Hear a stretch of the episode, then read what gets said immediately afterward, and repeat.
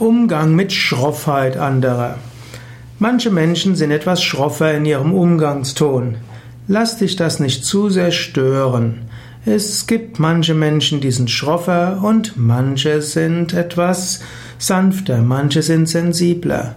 Lerne dich auf verschiedene Menschen einzustellen und beschwere dich nicht über die Schroffheit anderer. Man sagt zwar, der Ton macht die Musik und daher würde ich dir raten, passe deinen Kommunikationsstil an andere an, aber erwarte das nicht von anderen.